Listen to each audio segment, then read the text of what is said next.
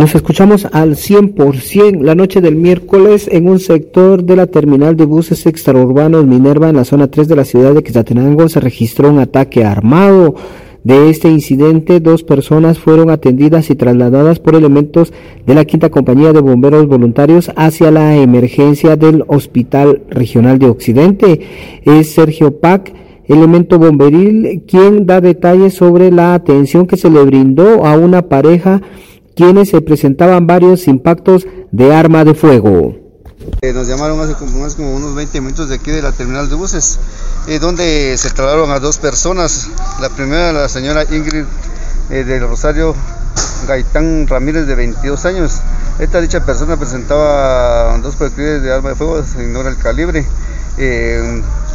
uno en el, abdomen, uno en el área de en el pecho lado eh, izquierdo y como también uno en el antebrazo lado izquierdo, como también el otro mm, paciente que vestía de, la siguiente forma, pantalón de lona azul, playera negra, calzoncillo azul, tenis negros, y de aproximadamente 30 años.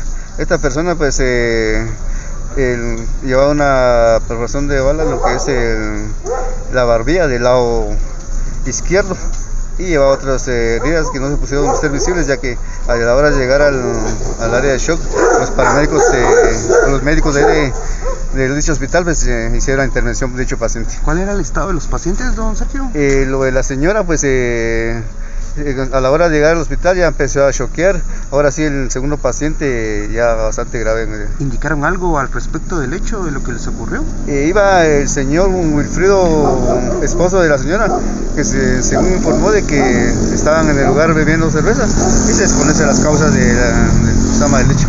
¿El momento del, trabajo de bomberos eh, fue estabilizarlos en el lugar o trasladarlos inmediatamente? Se, se trasladaron la gravedad del segundo paciente ya no se puede estabilizar al primero, pero sí, como le digo, a la hora de llegar al hospital ya empezó a choquear la...